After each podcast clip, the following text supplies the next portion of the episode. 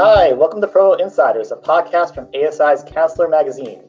Here we cover the topics that matter most to the promotional products industry, from hard hitting topics like COVID 19 to fun trends and new opportunities. I'm CJ Mittica, editor in chief of Counselor and Advantages magazines, and today we're examining ASI's 2020 Global Ad Impression Study. Nate Kucsma, ASI's executive director of market research and corporate marketing, is joining us to discuss the findings and how you can apply them to your business. Plus, we'll talk about our new exclusive mask data. We've got plenty to discuss, so let's get started. So, Nate, the, the most important question I have right off the bat is how has your last name been mispronounced over the years? You know, it's uh, it depends. It's not even mispronouncing. It depends on what nationality you are. If you're Hungarian, it's pronounced Kuchma. Um, and if I ever go to a you know, festival that's, you know, where I run into a bunch of, you know, Hungarians and I say Kuzma, they're like, no, that's wrong. That's not the way you pronounce it. Um, otherwise, people generally, it, it's gotten better as time has progressed. How's that? It used to be a lot worse. People would just look at it with a blank stare. Now it's actually, fortunately, gotten a little bit better. Kutchma, is it? I think you've, have you heard that one? I've heard Kutchma. I've heard uh, Kuzma uh Kuzma, Kuchma. It's like it, it has uh you know there's there's many many different iterations of it. Uh, I, am not immune to that. Um, you know, it's Mittica, but uh, you know, it's definitely been pronounced Matika is the normal one. Mitica sometimes. Mm-hmm. So you know, but last last names are fun, as, as you can tell. so obviously, we're here to talk about the um, ad impression study. This is a major study that we do at, every year, and there's a lot of uh, in- interesting findings. And we're we're going to go through the we're going to go through some of the most interesting data, including new exclusive mask of you know mask reporting that we did in terms of the branding impact of masks. Mm-hmm. Uh, and we're going to touch on some of the other interesting findings as well. And since we're doing this on Facebook Live, you know, we, we love we love our, our viewers and listeners to to chime in, whether with you know comments or if you got questions for Nate, you know, whether it's regarding the, the ad impression study or other other questions you have about about promo and, re- and research and things we could research or you know questions you may have. Uh, you know, feel feel free feel free to, to ask them. We'll, we'll see what we can do to answer them throughout. Uh, and I just want to also remind that the uh, the ad impression study, the full ad impression study, is available on our website asicentral.com um, and you can down you can download a free a free copy. You just have to, to sign up and enter your, your name and company and some other some other small information. Uh, and you can get you can get the full copy of the report. We're going to be showing you some slides today that are just touch on again some of the more interesting things that we want to discuss. But the, the full report has a lot more data and a lot more to, to dig into. So all that being out of the way, uh, Nate, just just to start off, what what is the ad impression study? What you know, how often do we do it, and what are we look what are we looking to measure and find out with it? Yeah, sure. So the ad impression study has been going on for well over a decade now. I mean, I joined ASI in about 2014, and we were already in like version five of it, right? So what it does, and it's sort of its genesis, was it wanted to show the value of promotional products using what are often determined to be like very traditional forms of advertising metrics right? So before the days when you could click on Google and you could do run Google ads and you can see all the different impressions and everything, there's a way that you measure all other forms of advertising, whether that's print media or outdoor advertising or television advertising, and that's called cost per impression, right? So what you what we were doing with this study and what we've you know continued to do throughout the study up to this and including this latest iteration is we put everything on an even playing field and we want to show everybody what the cost per impression and is for a traditional promotional product and how many impressions an advertiser can get from using promotional products in their day-to-day activities. So that's really what that is showing. And um, you know we we continue to expand the study every year. It used to be um, I want to call it as you know archaic as we are sending people out onto the streets of major American and foreign cities and stopping them on the road and saying, "Hey, let's talk about promotional products." We don't do that anymore. I remember that because when I started, I was I was on like first week started on like a train to New York to to stop and ask people, and you know you know me, Mister Mister People person, it's a lot of fun.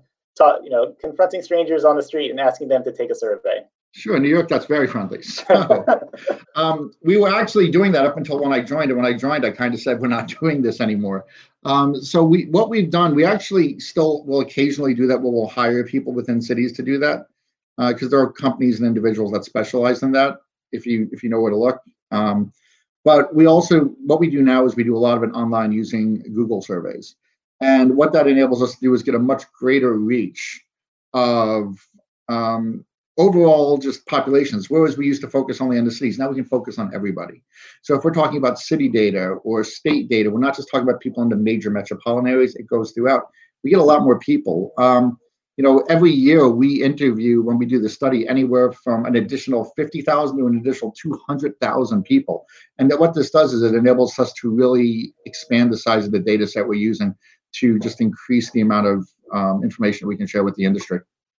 So obviously, you know, this year has been a remarkable year for a, lot, a lot of you know bad reasons. Um, so for for people um, who are either can be either new to the study or people in the in the promotional products industry who have you know who, who look to this stu- study every year and whenever it comes out and look and look for valuable data. Is there is there anything that this study um, can offer this year uh, that you know may, maybe is different or even more ne- necessary than than in in previous years?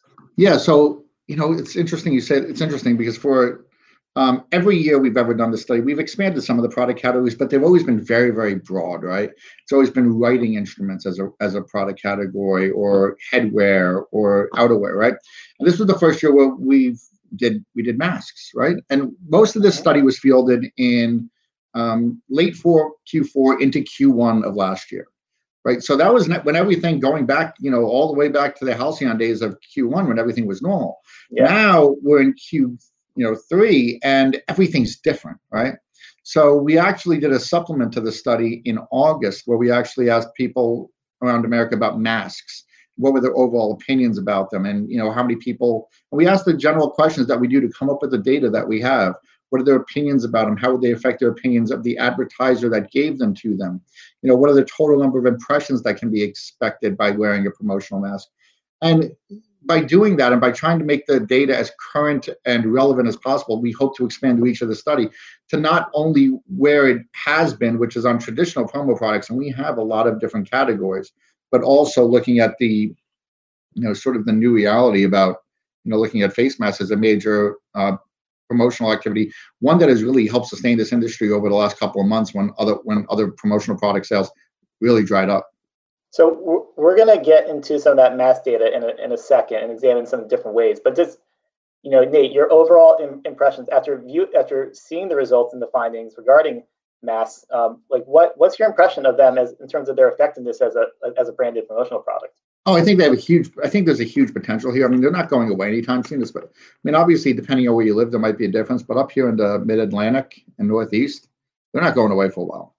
And you know, it's sort of they've moved beyond the fact where you know I have a college. I have, a, one of my kids is in college, mm-hmm. and anytime they go out, she you know she works in a mall. She has to wear a mask, and they've almost become now like you say almost like a fashion accessory, right?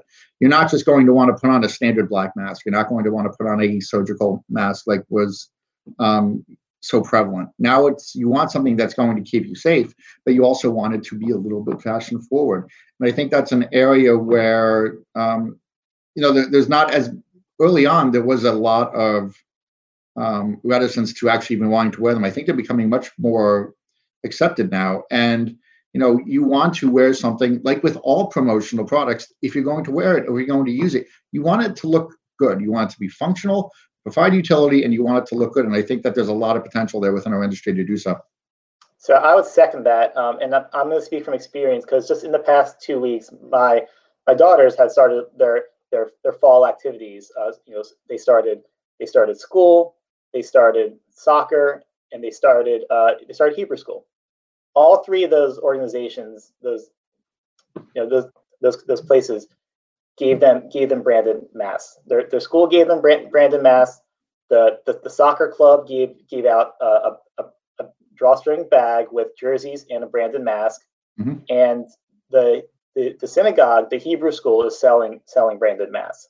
So now you're you're starting to see it where any any sort of touch point with a consumer or with a member, um, and, and, especially when there's opportunity to give something away, mm-hmm. branded masks are being are becoming sort of an essential part of, of, of those those giveaway packages. Sure, and it's something that people are going to use, right? Like it's not something it's not something that's going to go sit in a drawer. People are going to use it, and you know, don't think about impressions as only something that that person's seeing, right? Think about the impressions that their family's seeing, that their friends are seeing, that when they're out in public, that people are noticing. You know, I've noticed when people are walking around wearing, you know, masks from that they might have received from their company, like Merrill Lynch and such, which I've seen. You know, like different types of logos and such. So I think that if if it looks good and it's functional and, and it's high quality, people will continue to use them, and they're going to be using them for a while. So it's something that um, you know, it's certainly something that clients should invest in and that they should be being pushed to, in addition to other types of promotional products, which also are going to be finding you know a renewed different type of niche in this um, environment where everything is going to be um, very sanitized i guess you could say. And as business starts to come back there's going to be new opportunities. I think that that you know using the data that we have in the ad impression study and using the graphics that we've created this year really should help our members uh, do so. So so on that note let's let's pull up some of these data points, uh, specifically for the mass. And uh, Kyle, our video guru, is uh, is going to be controlling this. So I'm going to give him some directions as we go. Um, and we just we just talked about usage, and so mm-hmm. this this first point I think you know st- stands out. So this is across to to 80% of consumers wear masks all or most of the time when in public. And so, Nate, this is for the entire United States. This data. Yeah, it's a cross sampling of everybody in the U.S. So we, you know, for this we surveyed. I think it was um, several hundred people, and we asked, you know, what do you, we asked about the behaviors of them, and yeah, eighty percent say that they wear masks all or most of the time when in public. Yeah, it, I think it's interesting based on where you're located. You know, uh, you know, we live in the Philadelphia area. Um, you know, whenever I go out and into a, into definitely when I'm ever going to a store, mm-hmm. even a restaurant, um, it's almost 100% of people are are, are wearing wearing masks. So I, sure. I think it's very very prevalent um, it's very prevalent in our area. It may not be as prevalent as other areas of the country. That's that's a point of, of, of controversy. But I, I, but I think the 80% average, I think to me at least demonstrates that just on the on average on the vast whole, pretty much masks are, are nearly everywhere. You know, I can't remember the last time it was that I went out somewhere without one. I mean, it doesn't mean that if I'm walking, if I'm riding my bike along the Delaware River, that I'm not wearing that I'm wearing a mask. I'm not, right? But I have one in my pocket. So if I stop and I go into a store or something along one of the little towns, I'm going to have it on me. So yeah, no, I wear it. I, again, it, it's it, it's going to seem weird the next time you walk into a store or a church or a school or your workplace without one. I think it's going to seem really, really unusual to me because right now it seems just so foreign. I thought I've, I've, had, dreams slash nightmares where it's like I'm back in the office and nobody's wearing a mask. Like those, those are the COVID dreams that we're having in this year. Yeah. Right. All right. Kyle, can you bring back up the, the, the presentation? So I want to go over the next point. So this is interesting. It's 61% of women would be more likely to do business with the advertiser who gave them a promo mask. And I think that's actually that's higher than than men because I think it was um, 53% of men compared mm-hmm. to 61% of women. And we saw that also, I think, with women are more likely to have a more favorable opinion of the adver- adver- advertiser. Does that surprise you at all that it's that it's that it's a little little bit more women than men who are responding favorably to these masks? No, that's actually a trend that I think we see with a lot of promotional products is that women are going to be that women who receive a, a promotional product that they're using, and I think that's important distinction to make. They have to want it. They ha- it has to be something that is um, has utility to them. They're going. They they tend to uh, look a little bit more favorably on the advertiser than do their male counterparts. So um, does it surprise me? No. Um, very most things in this study actually uh, do surprise me because I don't always know what's going to come out. That's one of the things though that is fairly consistent is that women have a very favorable view of the companies that give the promotional products uh, to them, and they will. And, and as this slide, slide particularly indicates, they're definitely more likely to do business. I mean, 61% increase in overall added uh, likelihood to do business with a company is huge, no matter um, what metric you're looking at. A, it's a, gigantic. That's a gigantic improvement. All right, Kyle. Let's go to the, the next slide here. So this says 52% of consumers would keep a logoed mask for more than three months. Mm-hmm. Um, that I would say that some haven't had a mask for three months. Maybe some some have had, but in the in the grand scheme of how long pro, promo items are typically kept. What what does this say to you, Nate? What it says to me that the potential is very strong. Um, in that they're not being treated as throwaway items, right? Yeah. So, so, listen, a lot of promotional items have an average lifespan of uh, 10, 12 months or greater. And if you think about like some of them, which are considered, which I would consider to be a little bit more durable, like um, outerwear, right, or drinkware. I have some drinkware. I have some I have some pint glasses that I've had no life like 16 years. Um, but a mask is a new item, and so you know you're asking this not only with current behaviors but also anticipated behaviors. And the way we phrase that is, if you receive the logo mask that you liked from a company that you liked, how often would you wear it? And it comes out to about it comes out to you know half of them are saying, yeah, I'd keep it for more than three months. Reality is they're not going to throw it out. They're not. They're going. People are going to keep it until it no longer benefits them. Until either they a don't need it or b it stops working. And you know that often speaks to the quality of it. Obviously, there are single-use masks out there, and I mean, let's be clear, nobody really uses them as single-use masks. They keep using them until they're they they get worn worn down or they're um, dirty or they break. So I think that by giving away a good quality mask, one that's attractive, one that has, um, you know, ha- has everything that people are looking for from a safety ratings, what you're going to find out is that people will keep them and they're going to um, hold on to them until they no longer serve a purpose. Yeah, I think it's going to be interesting to see what people's limit is for the number of masks they have. Um, you know, it's going to be higher for some, it's going to be lower for others, but we're just starting at we're just starting out with this. So if you have a you know a few, a few masks, it seems like people are more likely to keep them. Like what's what's going to be that that limit? It's sort of like to, to me like tote bags. Like you know at, at, at some point you know we've got like you know 30 40 branded tote, tote bags and it's like oh another tote bag i don't you know i don't need one like what what's going to be that number it's something we didn't ask but like what's what's something what's going to be that number that people are going to say like i don't need another another mask a number that's a lot greater than where it is right now mm-hmm. like that's what it is right now if you think I, I have a branded mask, one, right? And that I mean that doesn't include the one that my you know one of my friends made, you know, out of New York Giants. Uh, sure. you know that that's not that that's that's, that, should, that should cover your entire face because you need to hide, hide your face as a Giants fan. That's a sep- that's a separate story. okay, okay, Eagles fan. So um, I, it, the the point is that you know with it's the market is so far away from being saturated, I don't even think it matters right now. Like it's so people people are going to need a lot more than people are going to go through a lot more than they currently have. Yeah. And um, so the opportunity there for again offering these very timely items, um, which are still, let's be clear, trying to find them in any type of a fashion, you know, forward way is it's not easy to do yet, unless you know somebody who makes them. Um, so again, the opportunity I think is very strongly there, and it's so far away from being saturated. Yeah. So in fact, so Danielle here posted that you know it's been a, the mask have been a fashion accessory in, in Hawaii from day one. So I think that's going to be um, you know I think that's going to be something interesting where again like you have, you have different masks for for different purposes. Are you, are you wearing them? Are you wearing them in a you know? Are you wearing are you wearing them out and you want to wear them as more of a like a like again as a fashion accessory? So you're looking for look, you're looking for pattern.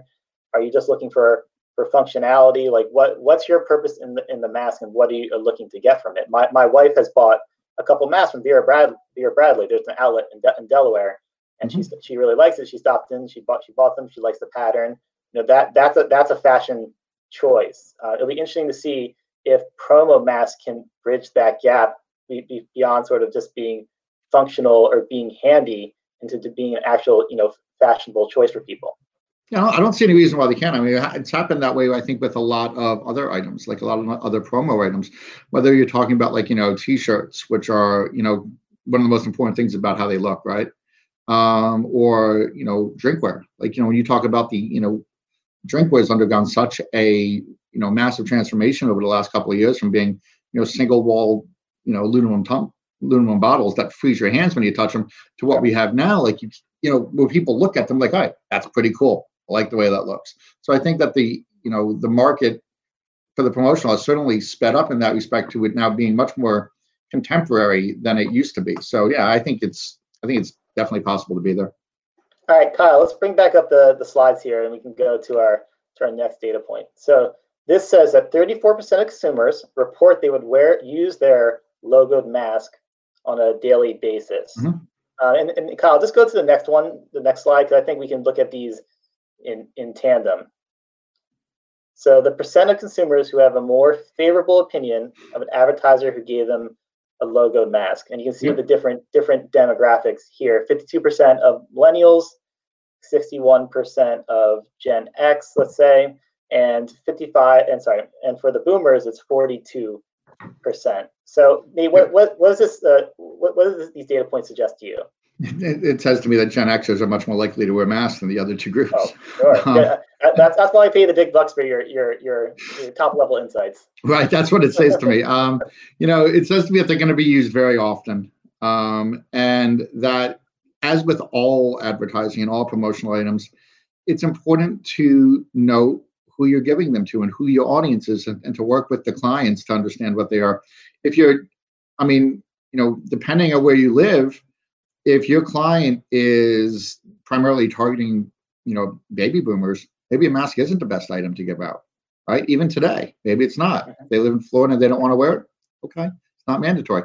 But if you're targeting, you know, families and you know, in New Jersey, Pennsylvania, New York, and you're targeting, you know, parents, well, yeah, then, then masks are certainly something you should look to give out.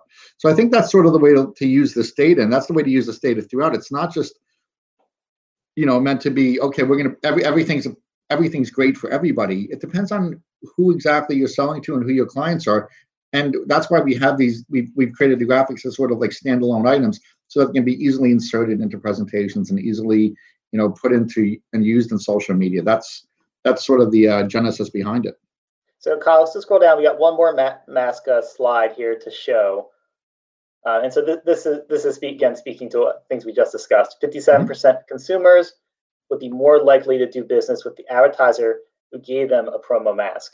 And then we don't have it here in this presentation, but uh, in the full report, we found that 61% of consumers report that they don't yet own a logoed mask. Mm -hmm. So I, I, mean, it's I think there's a there's a big gap here where like you said, there's a lot of room, and the market's not saturated yet for companies and organizations be giving them out because a lot of people don't still don't have a branded mask, um, and the payoffs seem seem pretty rich. Oh my God, yeah, I, I think, and I think most of the branded masks that people might own might actually be from their employers, right? Yeah. Yep. I mean, you know, when we are, and because when you look at the overall market penetration of other promotional items, it's ninety percent. You know, ninety percent of people own T-shirts, ninety percent of people own you know branded drinkware. Um, and I, I'll be honest with you, I'm shocked that that's not even you know 100% of people actually, you know, did a little bit more uh, digging in their closets or drawers. So I, I, I think that you know when you start looking at again the possible and the potential for um, giving up branded masks to customers and to prospects, it's huge. So um, you know, for, for our listeners, if you have a if there if there's a, a, if you already have a branded mask, if there's one that's your favorite, feel free, free to chime in um, you know, we're, we're happy to hear hear what people have and what they're wearing. Um, you know, I would just add one more thing on the subject of masks. It's interesting. I remember as when this started out, um, and and you first started to, to see people wearing this mask in general, not necessarily branded masks, but just just masks in general, whether it was you know the surgical ones or medical ones. Um, there was a there was a a lively discussion in the industry about whether masks should be branded in the first place, whether it was opportunism Mm-hmm. Uh, and it's, it's interesting to see how quickly that that turned and how and how like and how now it's sort of just it's a common sort of you know tool uh, you know uh, it's, common like weapon in the arsenal that promo distributors have that they can that they can be selling right now. Yeah, I mean early on there just wasn't time. I mean yeah. You know, like everything else, nobody knew exactly what to do. Nobody knew what was coming. Nobody knew what was next. So basically, when you had the opportunity to do something, or to sell something, or to help one of your clients out with something that you normally wouldn't, that's what you did. Yeah. So um, again, there's there's more data on mass. This is definitely the, the most uh, interesting things because it's just such a new category for us. And again, the full the full study that um, and Melissa posted it in our chat here, where you can download it, has more information on on on mass if you're curious. And mm-hmm. um, the October issue of Advantages, um, our, our, our senior uh, executive web editor Theresa Hegel did a, a great article on mass and how promo companies have sort of upgraded and improved mass and, and how they're how they're now decorating them. And so it's a it's a it's a very interesting look in how mass are being sort of tailored specifically for the promo industry. So again, that'll be Um, that'll be in the October issue of Advantages, and I think it's online right now as well. So I think that's that's that's well worth reading if you're a distributor. Okay, so we're going to move on to other topics, and we're and we won't spend as much time on these as we did mass, but just some other interesting things. Kyle, if you could just bring up the presentation again. I uh, just want to talk about environmental, environmentally friendly products. Uh, this was this has been definitely a growing trend the past couple years in the industry, um, and this this was a very interesting finding to me about the percent of consumers who purchased more environmentally products in 2019 than 2018. Mm-hmm. Uh, you can see that you know boomers, um, a greater percentage of them were purchasing more products than either Gen X or millennials, which you know seems to be an inversion of what our perceptions are in terms of that uh, millennials, Gen Z, um, they are they are you know they're they're they're the ones who are thought to be the, the most environmentally friendly and thinking about sustainability and all and all those buzzwords. Um, but it's interesting the reversal here. What, mm-hmm. what can you read into this, Nate? Yeah, I was shocked. You, I mean, I checked the numbers on these so many times to make sure I didn't reverse the scales. To be honest with you, uh, so you know what I read into it is, is a couple of things. One is that very often environmentally friendly products are more expensive, right? So it's the it's you know very often the older consumers that have uh, some more that have more money. The not you know the not the difference isn't quite, you know, it's not staggering, right? Between 27% for Gen X and 31% for boomers. Sure. But it's certainly a trend that you see. So I, I, guess what I would say is that if your clients are concerned about, you know, whether or not the environmentally friendly products would be received well by a certain audience, yeah, they would be. They're going to be received well by all. And this doesn't necessarily speak to, this is kind of important, how clients feel about environmentally friendly products. They overall the um, positive opinions about a product that they receive it that, that they know is environmentally friendly is very positive across the board. Here we're talking about actual behaviors, right? So here they're actually purchasing them. But you know, even moving beyond this, definitely don't be afraid if whomever you are to share um, ideas that to your clients about options for environmentally friendly products because they're going to have a halo effect over that entire brand. Yeah, it's you know, one of the things that's been interesting is that during the pandemic this year, when sales were dropping and budgets were pretty much frozen, is you know how you know how is that going to affect the sustainability trend? Because it's it's it's it's really been notable the past couple years, and there's been a lot of demand from consumers and even from companies now that they're that there's you know they have specific requirements that they're asking distributors um, to meet when they're sourcing products and when they're you know, providing services for for these companies. Mm-hmm. And so, you know, would would the pandemic and the recession impact that you know that that sustainability drive? My, you know, from what we've heard from at least from what, what me talking to distributors is that I mean, I think there has been, but not as much as you might expect. Like it's like this, I I think in the next year or two, the sustainability trend will will prove itself stronger than than the issues that are affecting the economy and that it's not going away. Like, what do you think, Nate? So everything goes in cycles, right? Um, going back to the beginning of this year and into last year, everything was focused on the like the single-use bag bans. Mm-hmm. Right, that's that's going to be that's going to be happening. Then tote bags come in, and then all of a sudden I was like, "Whoa, maybe that's not the way it's going to go." um, I think what you're going to see is that over time, sustainability is going to continue to grow. There's going nothing ever moves in a straight line, right? It, it's always going to be you know setbacks. There's going to be you know times in society when things become much more important, then become less important. But I think overall the trend in terms of like sustainable items and environmentally friendly items is going to be it's going to continue to move in a much more positive direction. Yep, I, I agree. So we're going to touch on some other things. Again, if you have questions for, for Nate about the study, about anything, feel free to post them in our chat here. We will get to them. So Kyle, can you bring up the next uh, slide in our thing?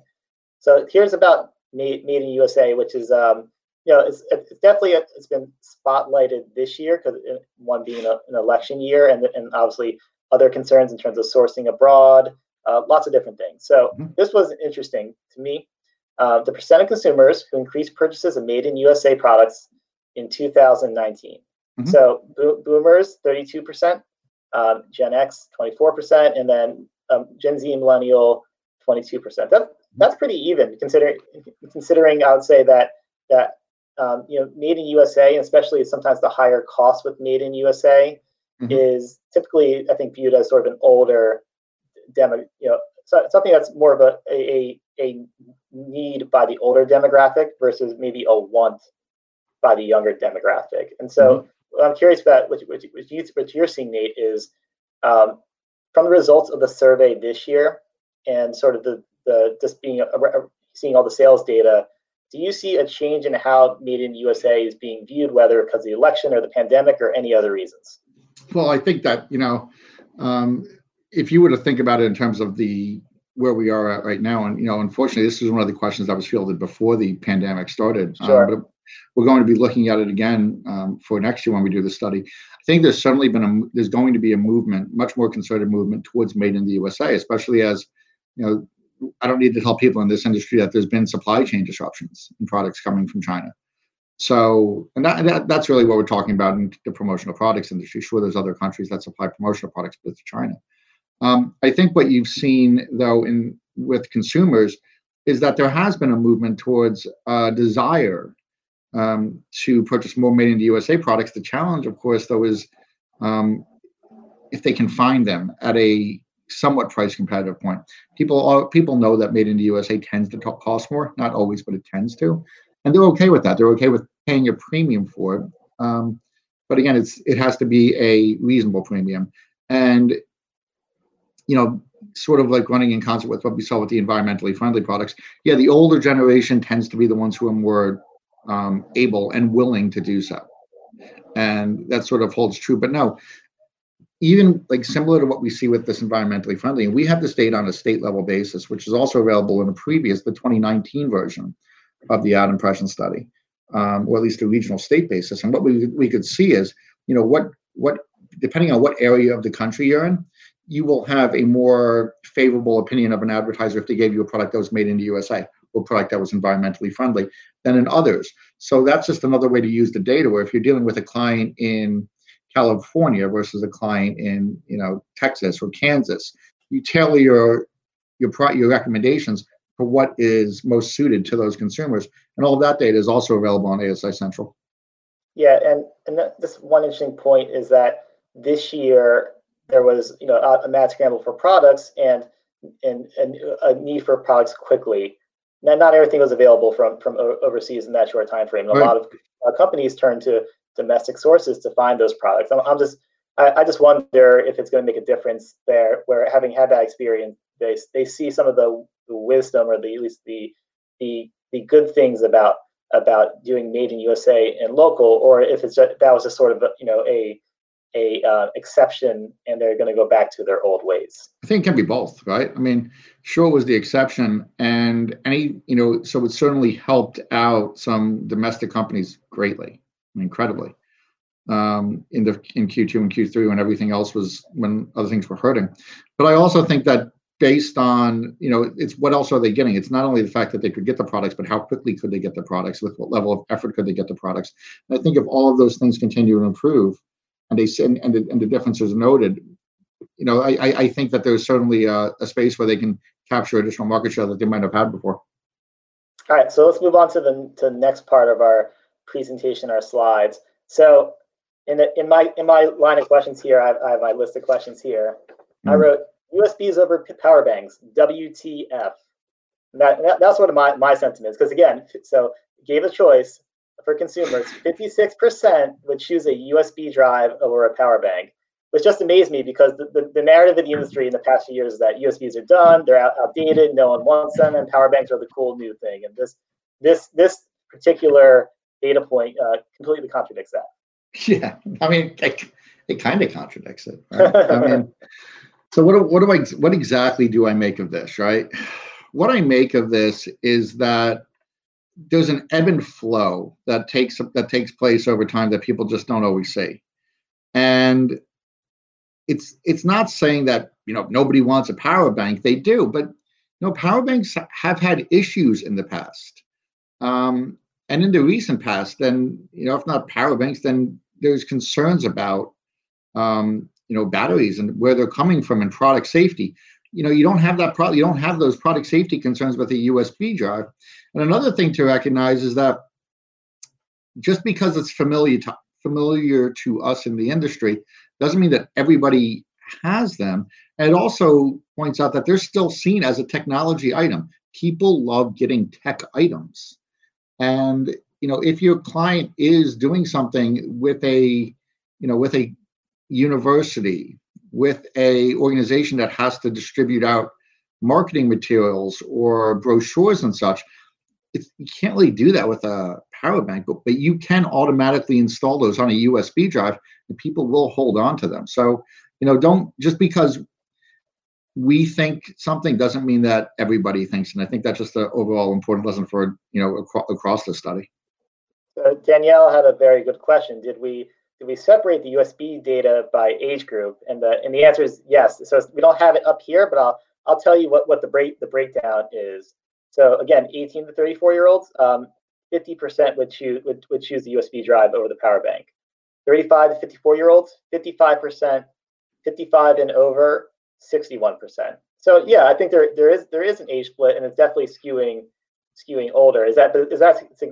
I mean, still that's still 50%. Half of Gen Z and mm-hmm. millennials would would would would take the USB drive. So I think even though skews a little older, to me, I mean that, that's still pretty fa- fascinating. That you know, kids who don't even know what, what like a hard drive is, everything's stored in the cloud, uh, would, would would choose a USB drive. Sure, everything's stored in the cloud, but it doesn't mean it's not. You know, one one thing I've learned is things in the cloud aren't always accessible. I wish they were, right? But they're not. Um, and you know, as I, I mentioned earlier, my, my my daughter's in college, and you know, yeah, they can email things to each other, but there's still times where you want to have a physical backup of it. And you know, if you're working with things that are just on Chromebooks and everything's stored in the cloud, and you need to access it, or I need to work it on my computer and I don't, I'm not able to get on onto your network for whatever reason because my son forgot his password.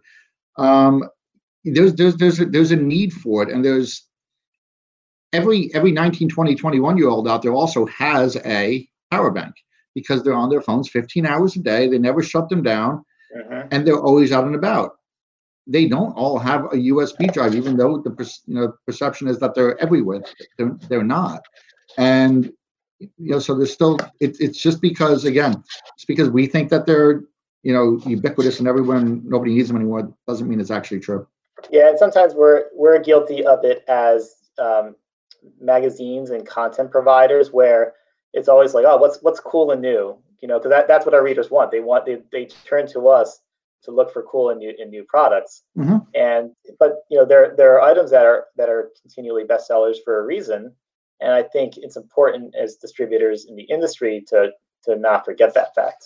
Yeah, I mean, using the logic, everybody has 50 t-shirts. Doesn't mean if you get a t-shirt, you're not going to want another one. Mm-hmm. So a couple more questions, Nate. Uh, one about uh, I don't have I don't have the stat up for this, but in terms of products being given out versus being sold, uh, mm-hmm. that's something we measure in the study. Do you do you see any, that being affected at all by the the, the current economic conditions? yeah. Um, to be blunt, I mean, yeah, there's. I think everything's being affected by it, but you know, until you have the return of large events, um, conferences, trade shows, concerts, um, any you know graduations god any you just keep going down the list of all of the different things that are you're really not having anymore. It makes it more challenging to give out promo products and on a large scale right?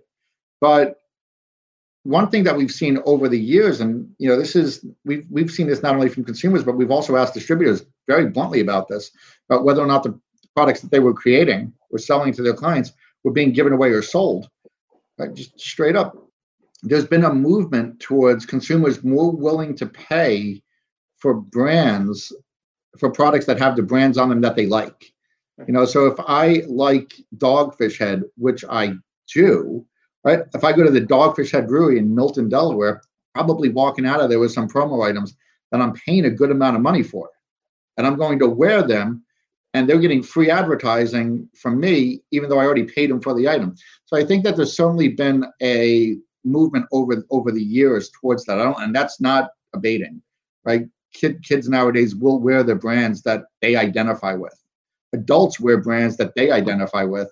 And now, yeah, if you give them away, if I get one for free, awesome. But if I don't get them for free, I'm going to buy them. and that's that's been a movement that's been going on for years. So I, it, it's the, the way it's being impacted is just until things get back to normal, it's a little bit more challenging to find products, um, to find ways to give away products at a large scale. That's that's how it's challenge. That's how it's changing. Okay, so um, all right, so Kyle, can you bring up the presentation again? Just one last slide in here, and just a reminder: if you got any questions for Nate regarding the ad impression study or other other things uh, that we, we can measure for research for ASI, just you know, feel free to type it into the chat box. Okay, so this is the this is the, the last data just, we're just going to show here on the on, on our on our live live today. Uh, you know, this this just demonstrates the the effectiveness of promotional products, which is something we all we mm-hmm. which is a, a, main goal of the ad impression study. So, sure, eighty five percent of promo product recipients remember the advertiser worldwide, and that and that's for and that's specifically for apparel items which have the which have the, the highest recall. Um, and uh, that's like I think that's a that's a great that's a great number, and it it, it shows it shows you know why promo products are so so effective, as does all the other data points in the study. My mm-hmm. my question for you, Nate, is sort of in this in this industry's you know continual uh, push to be viewed as sort of a legitimate like you know marketing um, medium. You know where where do you think promo products stand this this this, this year, um, and where and like and how do you how do you think they're they're doing in that fight? You mean versus other? You mean other, versus other types of media? Um, you know, I think it's. I don't need to tell anybody here that's a struggle versus what you run into in digital media, right? Where everything's so metrics driven. However, I think in terms of other types of media, um, you know, if you're talking about print advertising or um, outdoor advertising or TV advertising, um, it, it's it's certainly it certainly compares very very favorably, and you know even thinking again about the digital advertising, everything's so metrics driven yeah it's great it's metric driven but people don't like digital advertising right? They don't they don't show off digital advertising if it looks good to their family. They don't show it off to their friends if they like it and i think that's one of the things that and, and it's so unique to our industry and so unique to our advertising medium that we can do that. If i get a promo product and i don't want it or i have too many of them i'm not throwing it away. I'm giving it to somebody i'm giving it to a colleague i'm giving it to a friend a family member. So i think in terms of all when you look at the you know advertising continuum, all the different choices people have. I think that's really what makes us unique. People remember the product because they see it over and over and over again. You know, when I need to remember a phone number or a credit card number, I'll put on a post-it note on my computer screen and I'll look at it. Every time I sit down, I'll look at it and then I'm eventually going to remember it. You know, if I have a mug that I use all the time and it has a it has a company on it, I'm going to use it all the time if it's a good quality. I'm going to look at it, I'm going to remember it. And that way, when I need a product that that company provides, I'm going to go to them because I don't have to, you know, reinvest my time and energy into thinking about it again. that doesn't that just doesn't happen with other forms of advertising. So I think that when you look at this 85% of recall for apparel items, it's high for all items that have a frequent usage.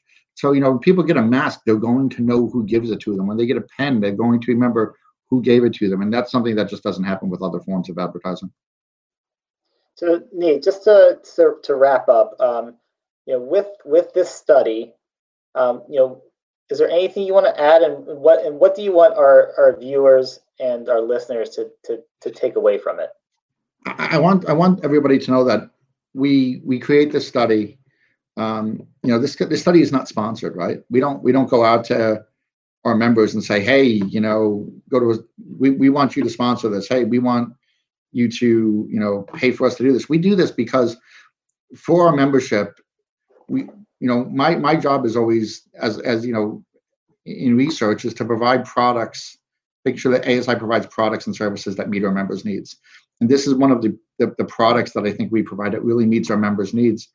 And it gives them you know so use it. Use the use it with your clients. Use it in your social media feed. Um, you know use it on your presentations. People love data and you know now you when you're speaking to them you're not only speaking in the hypotheticals you're also speaking with actual data behind them.